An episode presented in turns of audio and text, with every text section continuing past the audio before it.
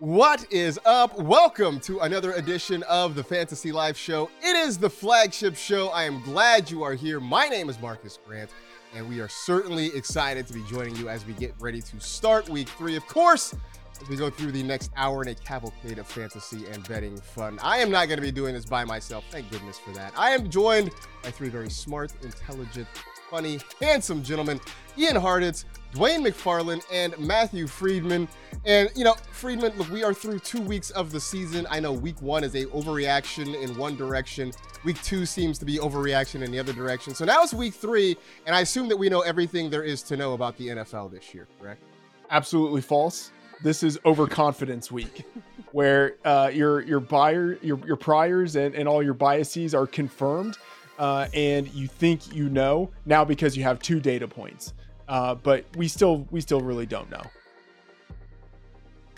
We really don't know at all, but we're going to try our best to make some sense of what we have seen so far. And let's start with our week three check in as we sort of look at the expectations versus reality. And we'll start with the Cincinnati Bengals because through the first two weeks, offensively especially, the reality has not met up with the expectations. I mean, Ian, when you look at the Bengals and you look at Joe Burrow specifically, are you able to pinpoint exactly what is going on with this group? I mean, at this point, I really hope the calf is a problem because if it's not, we have some even more serious questions to be asking. I mean, think about how the entire offseason so much was made about Joe Mixon being washed and how inefficient he was. And if you could go to those Bengals fans and say, hey, by week three, a Joe Mixon carry will be yielding more uh, yards on average than a Joe Burrow pass attempt, I'm sure they'd be thinking that Joe Mixon would absolutely be crushing it. Unfortunately, that is not the case. So, dead last in yards per play, 28th in EPA per play. It's horrific right now. And honestly, we just better hope that Burrow gets that calf right. So I keep finding myself going back to those kind of just a preseason comment from Ja'Marr Chase talking about the calf injury and him just saying he almost wished Joe Burrow would wait a little bit longer to make sure he comes back at a 100%, you know, just health. And seems like they're not going to be taking that route. So get better, Joe, because again, guys had to uh, go to kind of the depth chart to find out who's going to be up in case Burrow does miss time. And I don't want to find out what the Jake Browning era is going to look like if it comes to that. So really just hoping we can get a healthier Joe Burrow out, there, out here.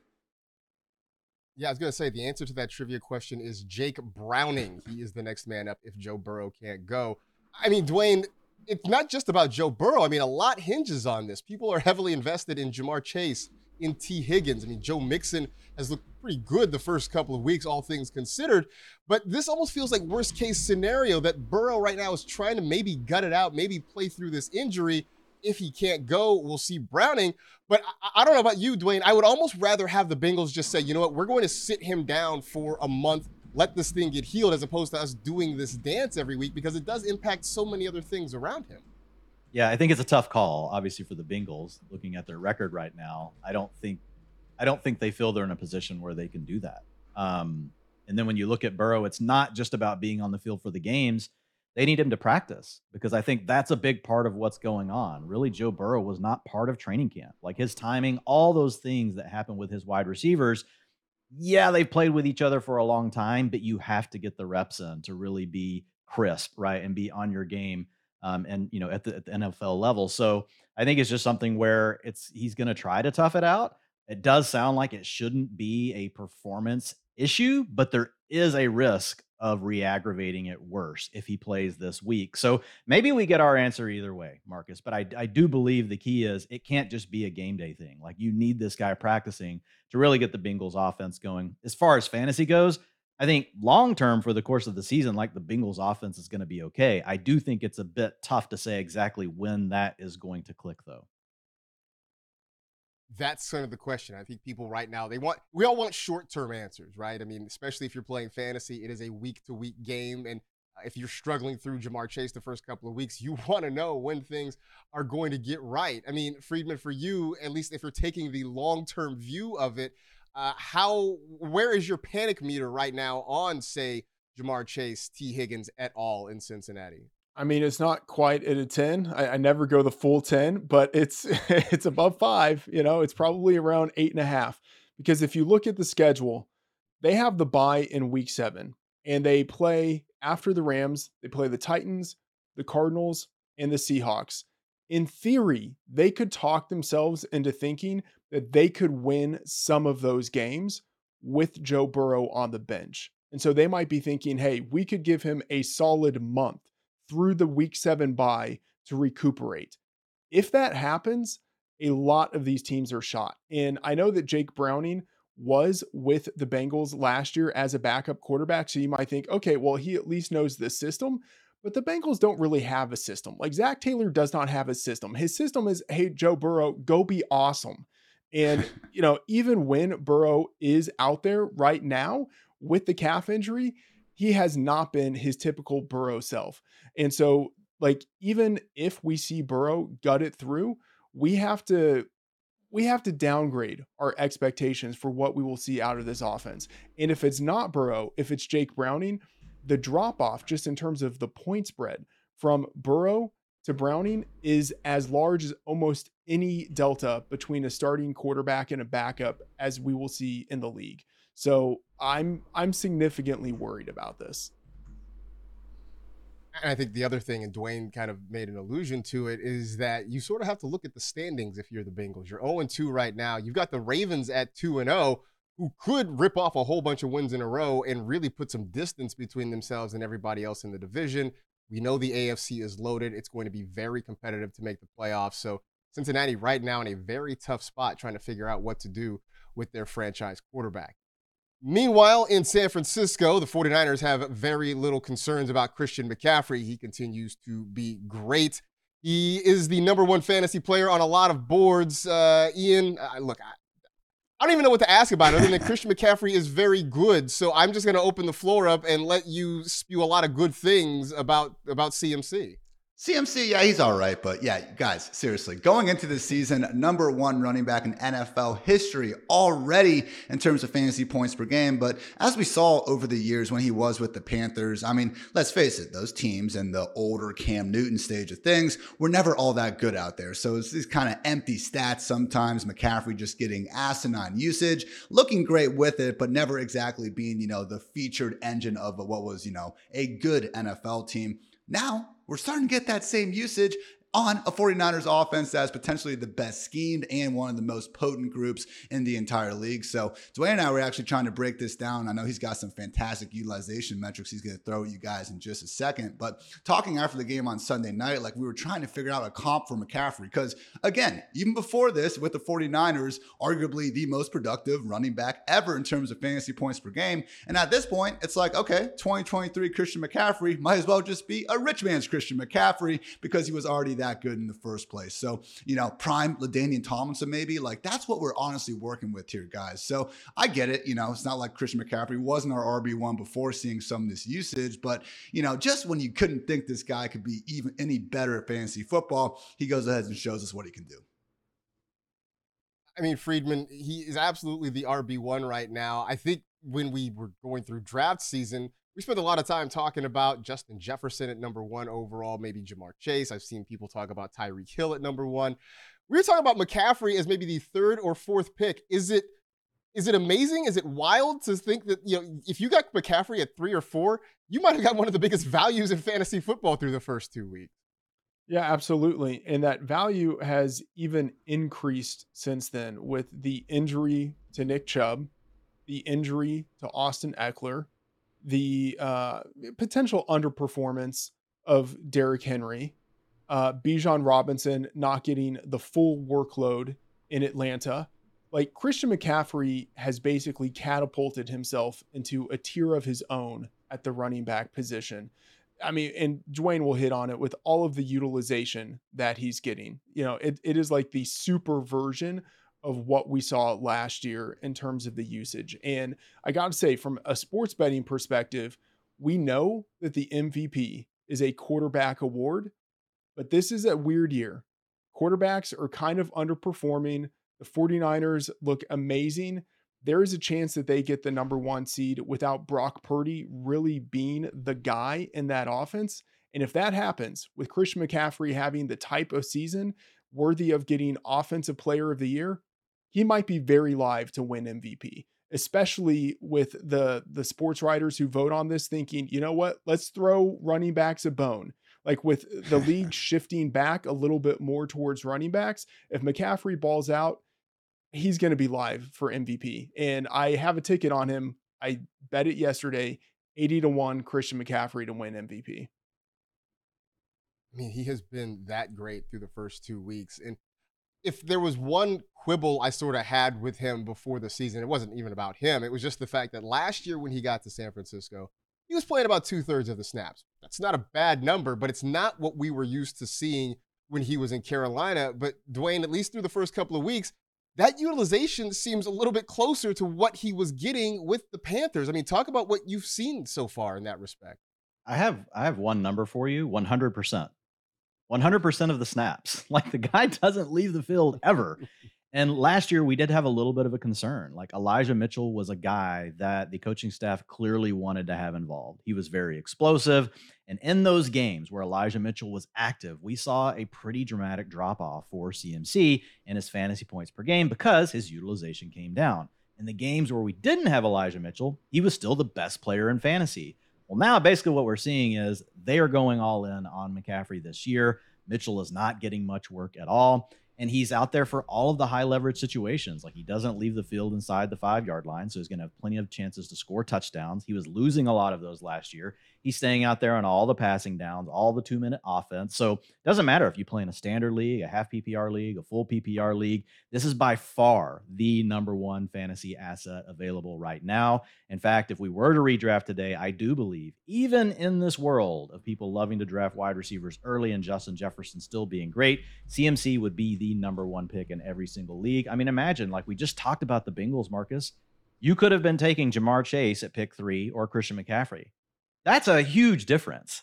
I mean, so that matters a lot. Yes, we hope that the Bengals eventually get back on track, but even if they do, with this utilization, there's just no way that Ja'Marr Chase can catch CMC. It would have to come down to being a health thing. So if you have CMC on your fantasy team, obviously you don't need us to tell you to start him, but you should just feel even better than you did when you took him uh, whenever you drafted this summer. Yeah, so far you can you know let everybody know on your league's message boards and uh, on social media or what have you. Just uh, you know thumb your nose at people because you were smart enough to take Christian McCaffrey where others might have avoided him. Uh, of course, as we look around the NFL, everybody wants to project what is going to happen going forward. I mean, that's the whole point of what we do here. And one of those things we always like to project is who is the best team in the NFL. This was a topic we were sort of kicking around before the show. And Freedman, it seemed like you were chomping at the bit uh, to get to the question Are the Dallas Cowboys the best team in the National Football League? So the floor is yours, sir. All right. So if you look at the betting market, uh, their spread this week, their spread next week, and you kind of triangulate, you can see what the betting market is saying with all of these teams, how it power rates them. And the Cowboys are power rated as the number one team in the league. And that was also the case last week. And it's not like they did anything to disappoint, right? Their point differential is unreal. They have scored 70 points more than any other team in the league. They've allowed only 10 points, fewer points than any other team in the league. Like that combination is unreal. And it's probably going to continue because they have a really nice matchup this week against the Arizona Cardinals, who, if they're not the worst team in the league, certainly uh, are graded as if they're one of the worst teams in the league. Here's the thing the Cowboys are not the best team until Patrick Mahomes and Andy Reid are kicked out of the playoffs watching the Super Bowl on their couch right? Like no other team can claim to be the best team while Patrick Mahomes is still alive and playing with a right arm. Uh, one day we will be able to tell our grandkids that we had the pleasure of betting on Patrick Mahomes as an underdog in the Super Bowl. All right. He is, I think, the best quarterback of all time. No, the Cowboys are not the best team. This is still a sport that is driven mainly by quarterbacks and head coaches and the Cowboys, for all of the roster talent that they have, they have a guy at the top in Jerry Jones, who's one of the most meddlesome owners in the league, and who on his own is kind of capable of destroying and poisoning a roster. And underneath him, he has Mike McCarthy, who uh, I don't want to say is a talent deficient play caller, but who has a highly questionable record of maximizing the offensive talent with which he has been gifted. So I am going to enjoy the Cowboys ride as a Cowboys fan, a self loathing Cowboys fan. I'm going to enjoy their ride to the playoffs. I hope they get to the Super Bowl, and then I'm going to curse myself whenever they inevitably lose. Can we clip that? That was the most eloquent takedown of Mike McCarthy I think I've ever heard. Can we like clip that and make that a social media thing? That was absolutely amazing. Um, the one thing we cannot quibble with with the Cowboys is their defense. They have been lights out the first couple weeks of the season. Ian, has it gotten to a point where you are making start sit decisions based on the fact that the Cowboys are the next opponent on the schedule? It's certainly a tiebreaker, man. And I think sometimes with matchup specific data, we fall into the trap of, you know, looking just at small edges, you know, the 11th ranked rush defense and this and that. But when we can really find a team that is separating a true outlier like the Cowboys right now, that is where things get difficult. So, as Freedman said, you know, with these two matchups coming up against poor Joshua Dobbs and Mac Jones, don't think we have too many fantasy players in those offenses that we're all that worried about anyway. But seriously, guys, I mean, just on the Mahomes and kind of Chiefs point of things, What's the most normal we've ever seen Patrick Mahomes look? Well, probably that Super Bowl loss to the Buccaneers, where we had pass rushers breathing down his neck every single second of that game. And poor Daniel Jones and Zach Wilson, that's all we saw during these first two weeks of the year. There's a stat that I absolutely love called havoc rate. Basically, you take everything that has to do with havoc, tackles for a loss, interceptions, forced fumbles, pressures, and pass deflections, things of that nature, and divide it by plays. Usually, a rate above 50% is really good. This year, there's nine teams above 50%. Eight of them are between 51% and 59%. The Cowboys are at 80% right now. It is absolutely unlike anything we've seen. They're first in pressure and they're first in contested target rate. So even if you do happen to stave off Micah Parsons and Demarcus Lawrence for a few seconds, there's a good chance that Trevon Diggs and Stephon Gilmore are going to be sticking to that receiver when the ball finally gets there. And they're even allowing under four yards per carry right now. So I see Freedman's point. I probably as well would bet on the Chiefs over the Cowboys if it came down to one game at the end of the year. Hard to bet against that guy, Patrick Mahomes. Mahomes, I get it. But based on what we've seen through these two weeks, number one scoring offense, number one scoring defense, give me the Cowboys as the best team in the NFL at this very second. And that defense is going to keep causing problems for fantasy managers. They look great right now. Obviously, a long way to go in this season, but it is hard to find somebody who has played as well as the Cowboys uh, through the first two weeks of the year. Obviously, next up on the schedule for them is the Arizona Cardinals. Uh, Ian made a reference to Josh Dobbs there. I mean, Dwain, is there anybody on the Redbirds roster that you would consider starting in fantasy this week? Absolutely not. I don't start Cardinals anyway. if you're going to start one, like if you're forced, it's going to be James Conner just because we know that he's going to be on the field all the time. And I will say, like, kind of back to a lot of the points Ian just made around Havoc and other things. Uh, I know the Cowboys are are doing well as a rush defense, but like just watching them every week, like the one chance you have is to try to get the run game going and tire out the pass rush, get it to where they can't be so focused on, you know, just pinning their ears back and coming after, you know, your quarterback. So I think they try to use James Conner. Will it be successful? I don't know. I would rather not use any players. I, am not touching the receivers um, at all this weekend, even though the Cardinals probably are going to be trailing. I don't think that's really going to help you much from a fantasy perspective. So, absolute pinch. And if I had to use James Conner as my RB2, I would. But if I have other options, I would definitely turn to them pretty sure one of my rosters is in said pinch, so I think James Conner is going to be there. Uh, we will make it work as best we can uh, with James Conner in our fantasy lineup. One thing we are definitely making work is our partnership with WebEx by Cisco, the new technology and collaboration partner of Matthew Berry's Fantasy Life. And uh, Ian, you have a lot of goodness uh, that you can help tell us about with WebEx.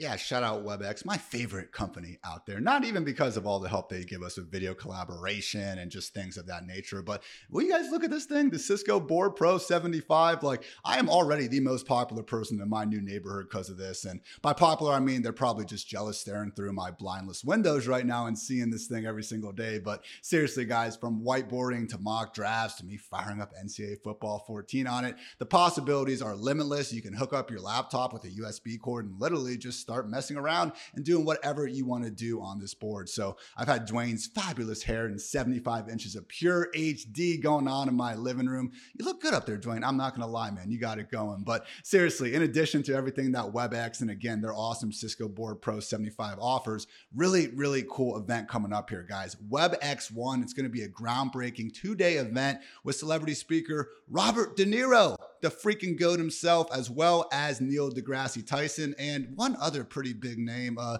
oh, yeah, CEO of Fantasy Life, Eliot Crist talk about a freaking trio right there. So hopefully Eliot can, you know, I hope he's writing the speech right now, guys. Like, can you imagine? Like, we got to talk about fantasy football. Eliot's got to go up after Neil deGrasse Tyson and freaking Robert De Niro and try to sound as smart as those guys. So this is going to be in Anaheim on October 24th through October 26th. And seriously, guys, the amount of just different AI innovations and brand new collaboration hardware they have, I understand, you know, maybe everyone doesn't need a 75 inch HD screen hanging out so many more products, so many more usages that are going to be fully on display over there at WebEx1. So lucky for, luckily for all of you, listeners of Fantasy Life can get 50% off full pass tickets. All you got to do is use code WX1 WOW50. Again, that's WX1 WOW50 for 50% off full passes. Go check out De Niro, you know, deGrasse Tyson, Eliot Crist, guys. What's better than this?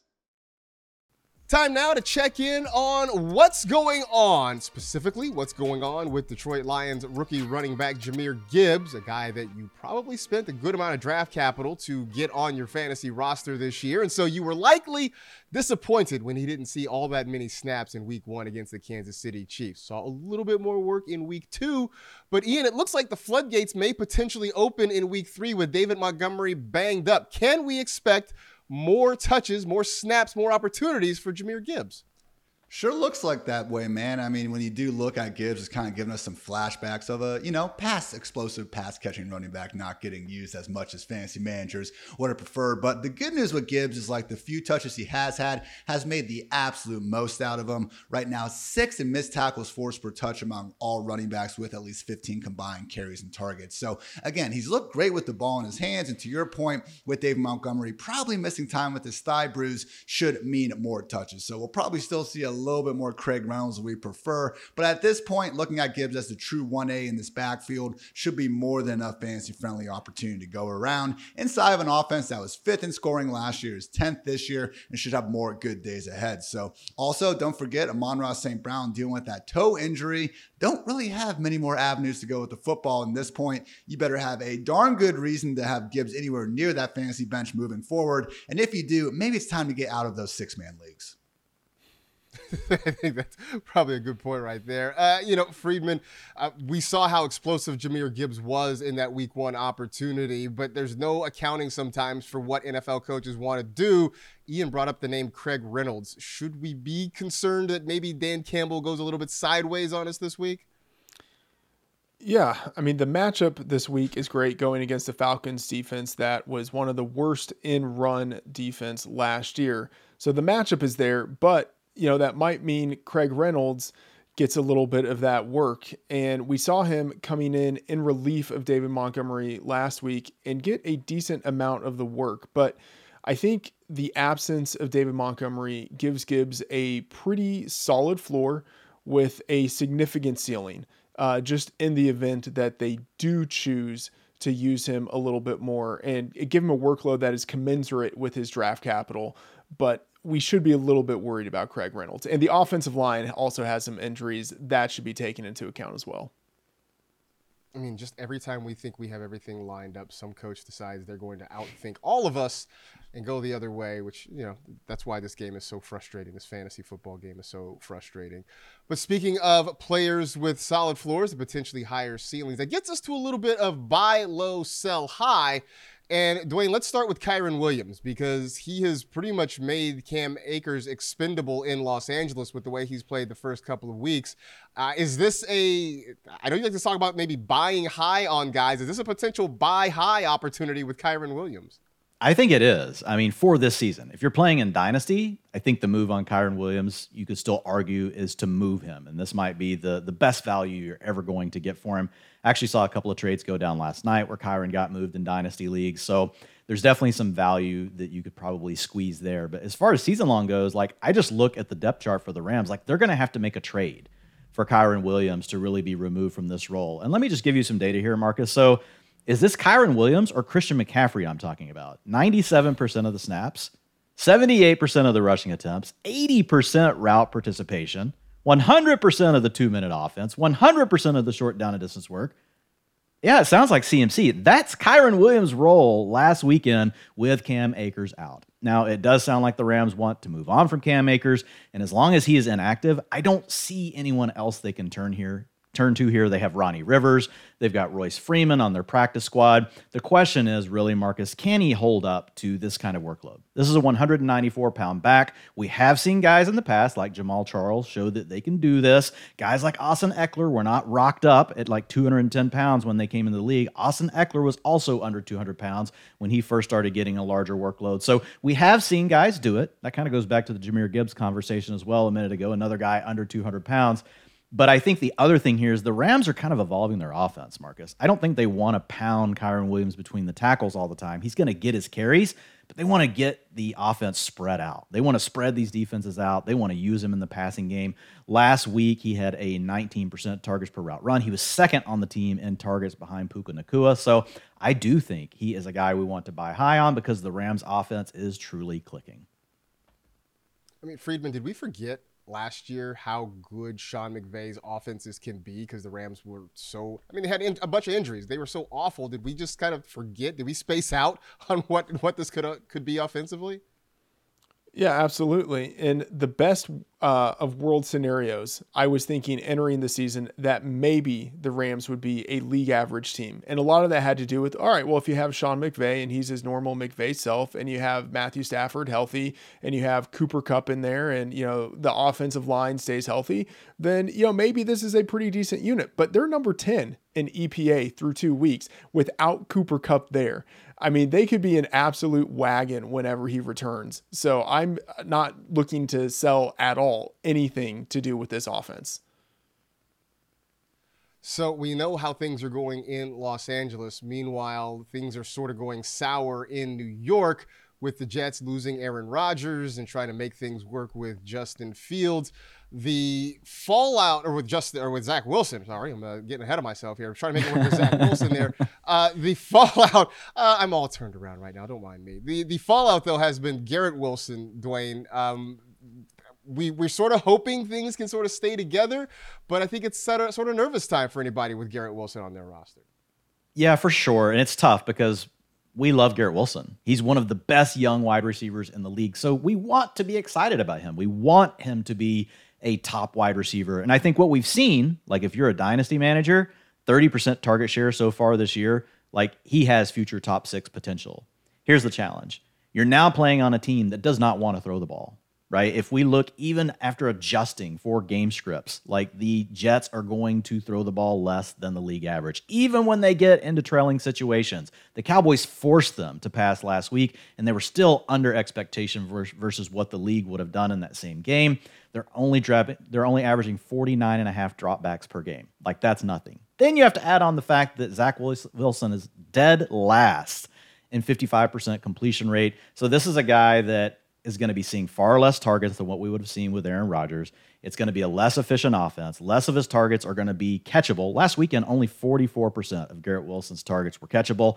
And so once you do the math on all that, Marcas, and you just add it all up and look at what it's going to be over the course of the season, I think Garrett Wilson will struggle to get to 80 catches now. I think you're looking at a guy that's going to be between 60 and 70 catches. He's still going to give you some big weeks because he's got that big playability. He showed you against Dallas. One catch, and he can make your fantasy day. But you can't do that every week. It's not going to be sustainable. And he's going to have a lot of weeks where he's going to have six targets and only going to have two catches. It's going to be 30 yards. I think right now is the time to sell because people still saw that big play last week. I think he's more of a mid range wide receiver three that's going to be a boom bust play. But right now, fantasy rankers across the industry still have him in that wide receiver 20 range. So that means that the market is off. You might even still be able to get someone that thinks that, hey, he's that wide receiver one talent we drafted two weeks ago and so I would definitely kick the tires on it in your league. Well, we're certainly hoping Garrett Wilson can pull some things together. But while we're talking about former Ohio State Buckeyes, Matthew Berry, Golden Tate, driving by to talk a little bit about Justin Fields and uh, what we can expect from him going forward.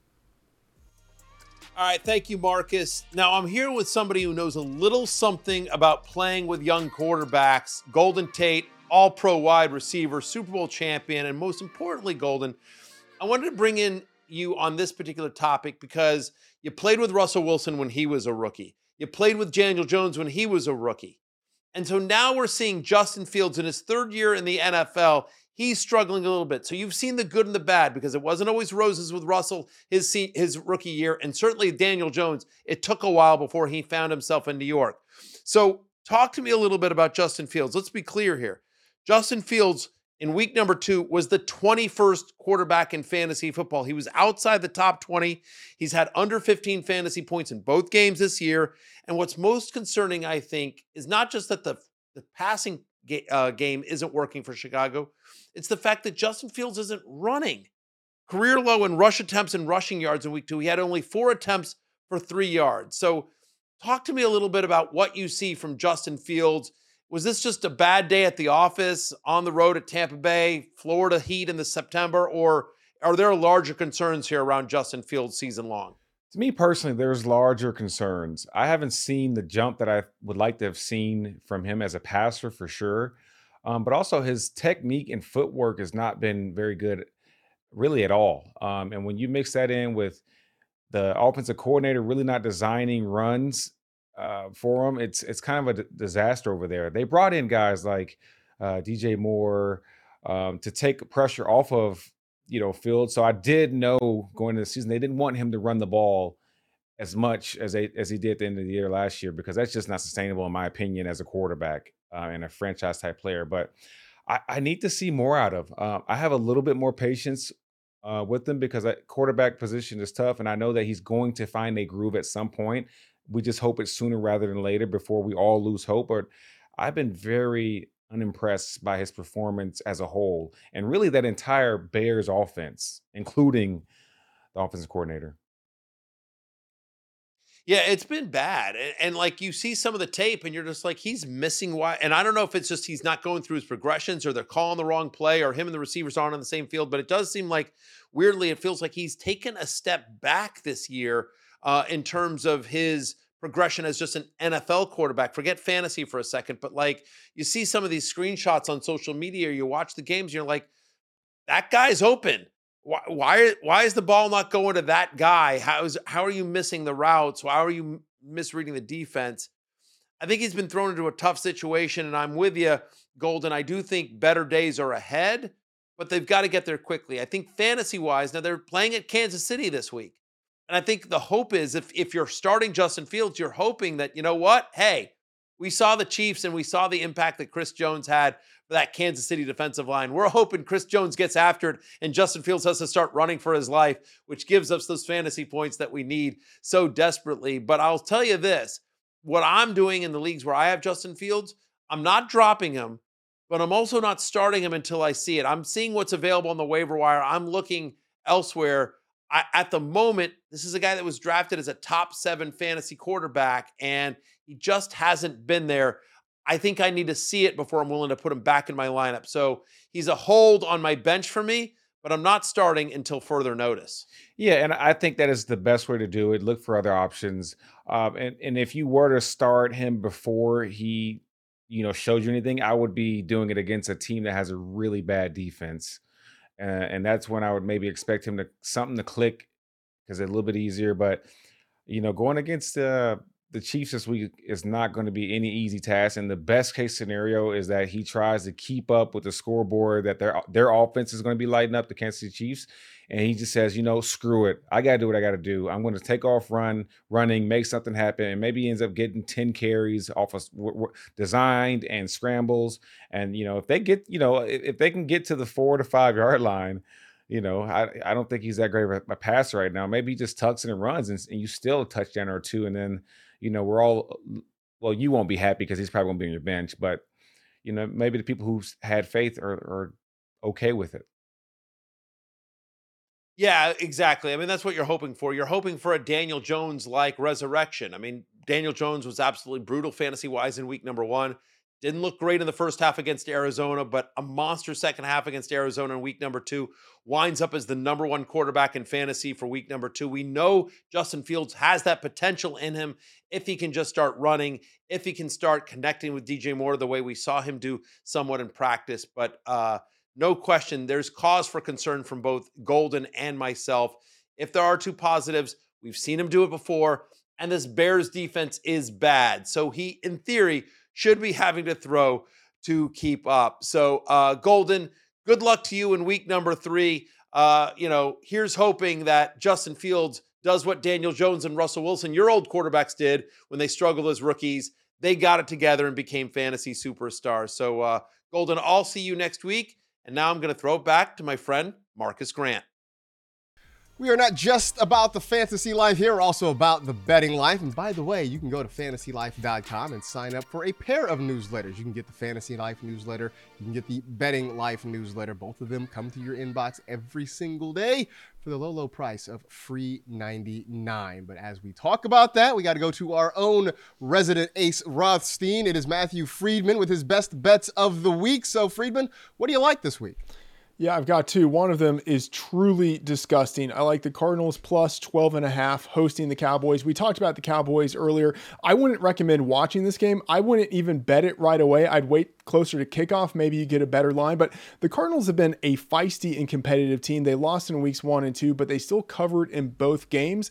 You know, we talked about the run defense earlier of the Cowboys. They've been good at limiting big plays, but they've consistently allowed positive plays. Number 23 in rush success rate. I think with running back James Conner, the Cardinals are going to have a slow, run heavy attack that slows the game down just enough for them to get the cover. And I talked about this in the Monday Betting Life newsletter. 0 2 underdogs are 59 42 and 2 against the spread over the past 20 years. So it is a good situational buy low spot for them. And then the other game, the Steelers plus three at the Raiders. This is on Sunday night football. Uh, I got this at three. It's two and a half in the market. I still like it at that number. The, the Steelers, I mean, they've been terrible on offense quarterback Kenny Pickett, I mean, he's been atrocious. Offensive coordinator Matt Canada barely deserves to have a job. But the offense has had two really tough matchups against the 49ers and the Browns, and that's not the case this week. The Raiders are number 31 in defensive EPA success rate and DVOA. You know, the Steelers have a chance to get going in this spot, and their defense is good enough to keep them in the game. And then finally, you know, there's the massive difference in the coaching competency between head coach Mike Tomlin for the Steelers and Raiders coach Josh McDaniels. Under Tomlin, the Steelers as underdogs absolutely crush 54 31 and 4 against the spread for his career. I think they do just enough to keep this game close. And honestly, I would bet this at a pick 'em. I kind of have the Steelers projected as favorites. I, I like them to win. There you go. That's what Matthew Freedman likes this week. And that gets us to a brand new thing we're doing here on the Fantasy Life Show. A little thing we're calling Just Teasing.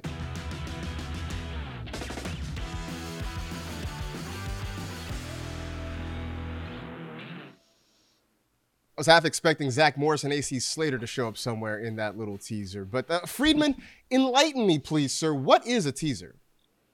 So a teaser is a specific kind of parlay bet. No, no, no, no, no. We're not doing this. We're not letting the guy who doesn't bet teasers and ridicules me for betting and winning a teaser, by the way, last week, explain what a teaser is. Take this round out, Matthew. I got this. When you want to put together a teaser, everyone, what you do is you pick, you know, it could be two games, it could be four games, it could be more games, and you get to take six to seven points or buy more if you want to, typically six to seven, off of those games to help build a teaser parlay of sorts and to increase those odds as always. So, me personally, you know, really having a fun time, you know, getting 18 beers from Freedman last week. Still haven't seen him show up. Could be an issue with the delivery service. I don't know. I'm not going to ask any questions about that just yet. But getting those together, winning money, it's a great time. Matthew, do you know anything about that or? No, I, I like to lose. Losing is my favorite. Uh, but I, I do have it accounted for. The 18 beers coming to you. It's on a tab uh, though, so we'll we'll put it all together at the end of the season. I kid, I kid. That is very fair. But yeah, guys, one and one on the season now with the four team teaser squads. I tried to get Freedman to come in with me this week, but he is unfortunately scared to compete. So don't worry, your boys got you. For this week, guys, we're going with the 49ers Thursday night football, bumping that from minus 10 up to minus three against a badly banged up Giants team without Andrew Thomas, without Saquon Barkley. And honestly, even if they were playing them, give me this absolutely loaded 49ers squad against an overrated Giants team. Titans plus three. We get them at plus 10 now against the Browns. Honestly, I think the Titans are very live, pure money line in this one. Browns and Deshaun Watson haven't looked right all season long. Give me Mike Vrabel and the guys keeping this one close, if not winning outright.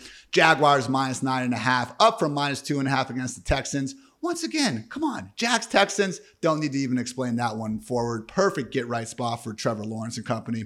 And finally, guys, banged up Joe Burrow. Will he even play? Well, let's go ahead and on the Rams to find out. Plus nine and a half now, down from plus two and a half. So, Freedman, anything to say here other than just that's a lot of stuff that probably will go wrong, but you know, it did go all right for me last week. So that that happened.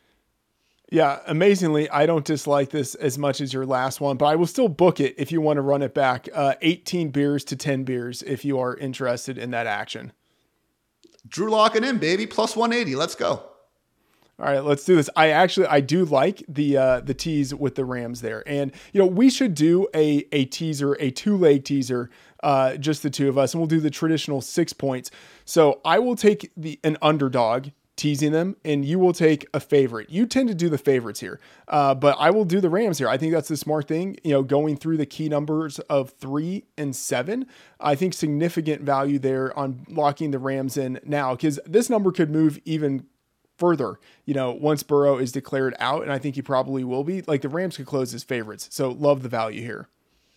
Every now and then you do say some smart things, Freedman. I will give you that. My favorite is going to be the Miami Dolphins, Tua Tagovailoa, MVP favorite, which I will say, Freedman, you did call out yourself as a nice bet back in July, I believe, in one of the great Fantasy Life newsletters that Marcas brought up. So good call by you right there. Going up against the Broncos team that it's like they cracked 30 points and everyone acts like it's a miracle. And it kind of was a miracle that they cracked 30 points in the first place thanks to that Hail Mary. So at home in Miami, I just don't see a way how the Broncos keep this close. Give me the Dolphins at minus a half point after we get that down from six and a half. You know, Ian, I like it. Let's just go ahead and cash it now. I think this is a winner. Yeah. Come on. Jo- Dwain, you in? Is there a problem? I'm, I'm in. I'm in. If you guys tell me I should be in, you know, I can't bet in my state, but I'm in. there it is. We have found harmony here amongst everybody here uh, on the Fantasy Life show. So, uh, best of luck, gentlemen. We'll see how things shake out this weekend. But uh, as we get ready to wrap things up, we do want to make our prime time picks. We do have four prime time games this week Thursday Night Football, the Giants in Santa Clara to take on the 49ers. Sunday night football, the Steelers head to Vegas to take on the Raiders. And we've got another Monday night doubleheader. It's the Eagles in Tampa to take on the Buccaneers, and the Rams traveling to Cincinnati to face the Bengals in a rematch of the Super Bowl from a couple seasons ago. So we'll go around the horn. Dwain, who do you like in the, the games this weekend? Yeah, I've got the 49ers. I mean, Ian was just talking about it, like the, the Giants, like, oh, like they've just really struggled. I mean, they nearly lost that game to the Cardinals last week, so I don't think they're any competition for the 49ers this week. The Sunday night football game, like that should be a good game. I mean, theoretically, looking at both sides of it, it should be close.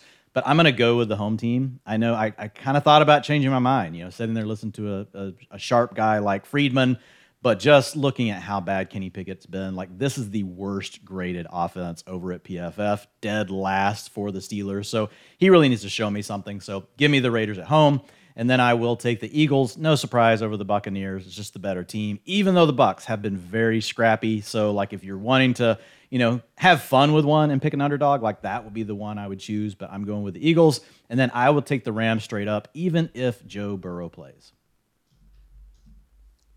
Ian, who do you like this week? Yeah, you guys heard me talk about the 49ers and Rams already. So, yes, locking in those squads. And then with the Raiders going up against the Steelers here, I mean, I saw a chart before we got going, guys, just in terms of like EPA per pass and EPA per run. And you see all the teams, you know, muddled around the middle. And then the far bottom left corner, you just see the Steelers sitting there. So, hats off to Matt Canada. Don't think they're going to get two defensive touchdowns each and every time they go out there. Jimmy Garoppolo, you know, might not be the sexiest player out there. We can talk about his good looks another time. But in terms of leading, high octane, efficient passing game. It's all he's done his entire career. So give me the Raiders. And then with the Eagles over the Bucks, like, hey, fun story, Buccaneers country. I love you guys baking and everything. That's great. But come on, guys. It's the Eagles, Jalen Hurts, in a run game that got right in a major way last week. I think the Eagles take care of the Bucks and make it look easy. As for me, I am going to take the 49ers as well on Thursday Night Football. I think they are just too talented, too loaded to deal with a Giants team that I don't think is going to make the playoffs this year. Uh, on Sunday Night Football, give me the Steelers going to Las Vegas and getting the win on the road. I think the Defensive Player of the Year race right now, it's a two horse race at this point. It's Micah Parsons, it's TJ Watt. I think Watt continues to create havoc, gives Jimmy Garoppolo and that Raiders offense all they can handle. And maybe that's just enough to get them a win at Allegiant Stadium. I am going to take the Eagles going down to Tampa on Monday Night Football. It has been fun to watch the Buccaneers get some things done early in the season, but Philly is just the flat out better team, uh, and I think they take the victory there. And I'll finish it out by taking the Rams. They beat the Bengals in the Super Bowl. I think they beat the Bengals again. This time they may have the luxury of going after Cincinnati without Joe Burrow throwing the football there, so I think that gives them a little bit of an advantage. Uh, and the Rams get to two and one and kind of stake their claim as a team to uh, be watching out for in the NFC playoff race. Uh, Freedman, round us out here. All right. I mean, the 49ers on Thursday Night Football, that just feels like something that is inevitable. So definitely backing them there. On Sunday Night Football, I talked about it before the Steelers, and, you know, people have mentioned how terrible they are on offense. That's right. Uh, they are terrible, but they can't be as terrible as they have been for the entirety of the season. I think they get just a little bit better uh, going against a Raiders defense that is, I wouldn't say abominable, but pretty close to it. Uh, the Eagles, you know, I, I think they handle business there. And then I know what the graphic says. It says I'm going with the Rams, but I'm getting up to the line of scrimmage. I'm calling it audible. I'm flipping it. I'm going with the Bengals.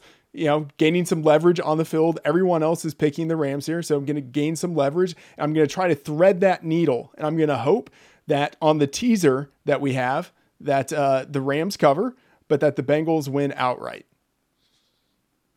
Freedman taking advantage of going last for a little bit of gamesmanship here in the switching up at the last. Is that even to take the allowed? Bengals. Yes. I don't Wow. know, man, but you know, part of me doesn't. Wow. Part of me doesn't hate it a whole lot. Like I, you know, I appreciate taking advantage of the situation there. That's exactly uh, what Matthew Freedman. Freeman's did. first next week. That's what you I all- know. Exactly. I think we just with, yeah, with Jordan. Jordan, let, let's make let's make Freedman go first next week, so he doesn't have that uh, you know that that advantage over. He's done it twice. I was first. Uh, hopefully, I was first in the outline, which means I get to go last in the ordering of the show. No, that's not. You're what it last in all of our hearts. Oh my goodness, this is amazing. Uh, also, it was an amazing day, an amazing show today, and uh, I'm certainly glad that you all were a part of it. Uh, interacting with us, hopefully we made you smarter, and hopefully we entertained you as well. That'll do it for this edition of the Fantasy Life Show. We appreciate you hanging out with us. For Ian Hartitz, Dwain McFarland, Matthew Freedman, my name is Marcas Grant. Enjoy the games this weekend, everybody, and we'll talk to you again real soon.